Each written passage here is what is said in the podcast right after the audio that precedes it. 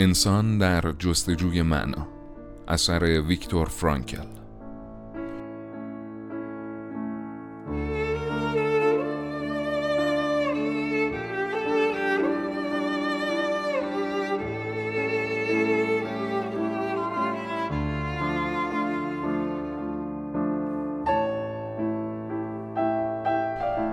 قسمت سوم.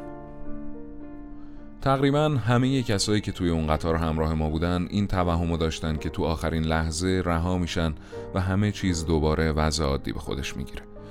ما درک نمی کردیم که در پس پرده چی میگذره و قراره چه چیزی برای ما اتفاق بیفته. به ما گفتن اثاثیه خودتون رو توی قطار بذارید و توی دو تا صف بیستید.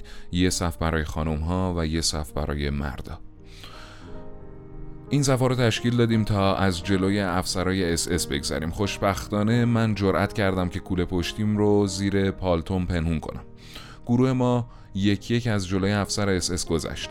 احساس کردم اگه افسر چشمش به کوله پشتی من بیفته وضع خطرناک میشه.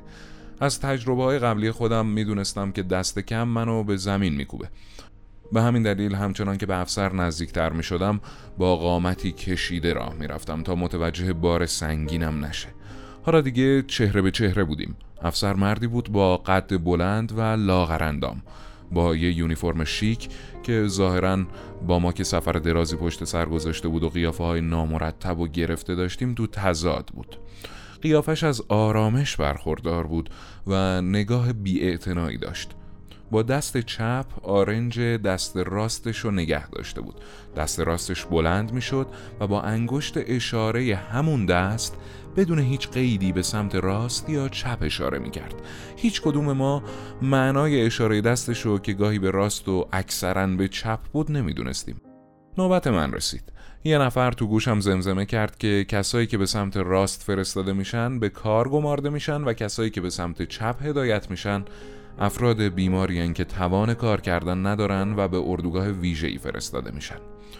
خب منم منتظر بودم ببینم تکلیفم چی میشه و این تازه آغاز مسائل زیادی بود که در آینده با اونا برخورد می‌کردم. سنگینی کوله پشتی منو کمی به سمت چپ متمایل کرد اما سعی کردم قامتم رو راست کنم و با قامت راست قدم بردارم. افسر اس اس سر و پامو یه برانداز کرد. تردید رو تو چشام خوند. دستاشو رو شونم گذاشت. تلاش کردم تا قافیه رو نبازم و قیافمو نیرومند جلوه بدم تا اینکه به آرومی شونم و چرخوند و به سمت راست هدایتم کرد. منم به همون سمت راست حرکت کردم. معنی این بازی انگشت و همون شب برامون توضیح دادن. این اولین گزینش بود. بودن یا نبودن. زیستن یا نابودی. برای اکثر همراه ما یعنی در حدود 90 درصد حکم مرگ صادر شد و حکم طی چند ساعت به مرحله اجرا در اومد. کسایی که به سمت چپ فرستاده شده بودن از ایستگاه قطار یه سره به سمت کوره های آدم سوزی روانه شدن. چنانکه یکی از کارگرای این ساختمون به من گفت روی درهای کوره ها به چندین زبان اروپایی واژه گرمابه نوشته شده بود. به زندانیا به محض ورود به اونجا یه قالب صابون داده می‌شد و بعد نیازی نمی‌بینم اون چرا که اونجا روی می‌داد توضیح بدم. مطالب بسیاری از این صحنه وحشتناک نگاشته شده. ترجیح میدم من دیگه چیزی ننویسم. شماره کمی از ما که از مرگ فرار کرده بودیم موقع شب به حقیقت امر پی بردیم. از زندانیایی که مدتی اونجا بودن پرسیدیم که دوست و همکار من به کدوم سمت فرستاده شده. آیا اونو به سمت چپ فرستادن؟ بله. به من گفتن تو می‌تونی اونجا رو ببینی. کجا رو؟ با دستش دودکشی رو که تو فاصله چند صد متری بود نشونم داد. ستونی از شعله به آسمون خاکستری لهستان زبونه می‌کشید. او یعنی دوستم تبدیل به ابر شوم دود شده بود. اونجا همون جاییه که دوستتون تو بهشت شناوره. اینو گفت بهم. اما من هنوز معنای این حرفا رو نمیفهمیدم تا اینکه با واجه ساده برام توضیح دادن. از مطلب دور افتادم. بهتر رویدادا رو به ترتیب بیان کنم. از نظر روانشناسی از سپید دمی که وارد ایستگاه شدیم تا نخستین استراحتمون تو اردوگاه راه بسیار درازی پیش رو داشتیم. در حالی که افسرهای مسلح اس اس ما را همراهی می‌کردن مجبور بودیم از ایستگاه بدویم از سیمهای خاردار که برق داشتن و از اردوگاه بگذریم تا به گرمابه ها برسیم. برای ما که اولین گزینش رو پشت سر گذاشته بودیم این یه حموم واقعی بود. بار دیگه توهم رهایی تو ما جون گرفت. افسرهای اس اس به نظر دوست داشتنی می رسیدن و ما به زودی به دلیل این امر پی بردیم. تا زمانی که ساعت به دست داشتیم و می‌تونستن با چرب زبونی راممون کنن و ساعتمون رو ازمون بگیرن خوب بودن. خب یعنی بهتر نبود همه چیزو خودمون به اونا بدیم؟ و خب چرا نباید این افسرهای خوش ظاهر ساعت داشته باشن؟ شاید روزی به همین مناسبت این گذشت ما رو تلافی کنن.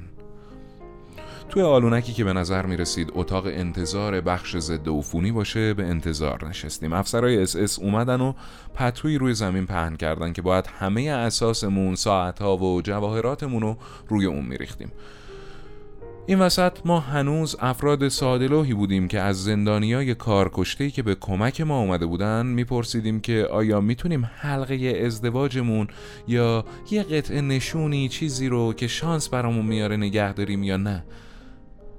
هیچکس هنوز به این حقیقت پی نبرده بود که همه چیزو از ما خواهند گرفت. سعی کردیم اعتماد یکی از زندانیا رو به خودمون جلب کنیم. پنهونی رفتم سمتش و به لوله کاغذی که تو جیب درونی پالتون بود اشاره کردم و گفتم ببین این نوشته ها یه کتاب علمیه. می‌دونم به من چی میگی. باید خیلی خوشحال باشم که تن سالم از این محل به در ببرم. و این باید تنها چیزی باشه که از سرنوشت خودم انتظار داشته باشم. اما اما من نمی‌تونم به این مسئله اینطوری نگاه کنم. باید این نوشته رو به هر قیمتی که باشه نگهش دارم. این نوشته ها حاصل یه عمر کار منه. می‌فهمی که چی میگم؟ بله. کم کم متوجه می‌شد چی میگم. به آرومی یه لبخند روی چهرش نقش بست. این لبخند ابتدا یه تفریح بود. بعدش جنبه مسخره کردن به خودش گرفت و آخر سر توهین آمیز شد و سرانجام به شکل یک واژه گوه تو فضا پیچید. این بود پاسخ من. تکرار این واژه تو اردوگاه بین زندانیا معمول بود. تو اون لحظه بود که حقیقت اوریان رو دیدم و کاری کردم که بر نقطه اوج اولین مرحله واکنش روانی من داغی گذاشت. من با زندگی پیشین خودم خداحافظی کردم. خب سومین قسمت از پادکست یا شاید کتاب صوتی انسان در جستجوی معنا نوشته ویکتور فرانکل دکتر ویکتور فرانکل به اتمام رسید. ممنونم از ایمان جلیلی دوست عزیزم که تو تدوین و تنظیم این پادکست کمکم می‌کنه. منتظر قسمت چهارم از کانال رادیو بامداد یا کانال اختصاصی انسان در جستجوی معنا هر دو در تلگرام و شاید در ساند کلاود و بقیه اپلیکیشن های پادکست فارسی باشید. مخلصم فعلا خداحافظ.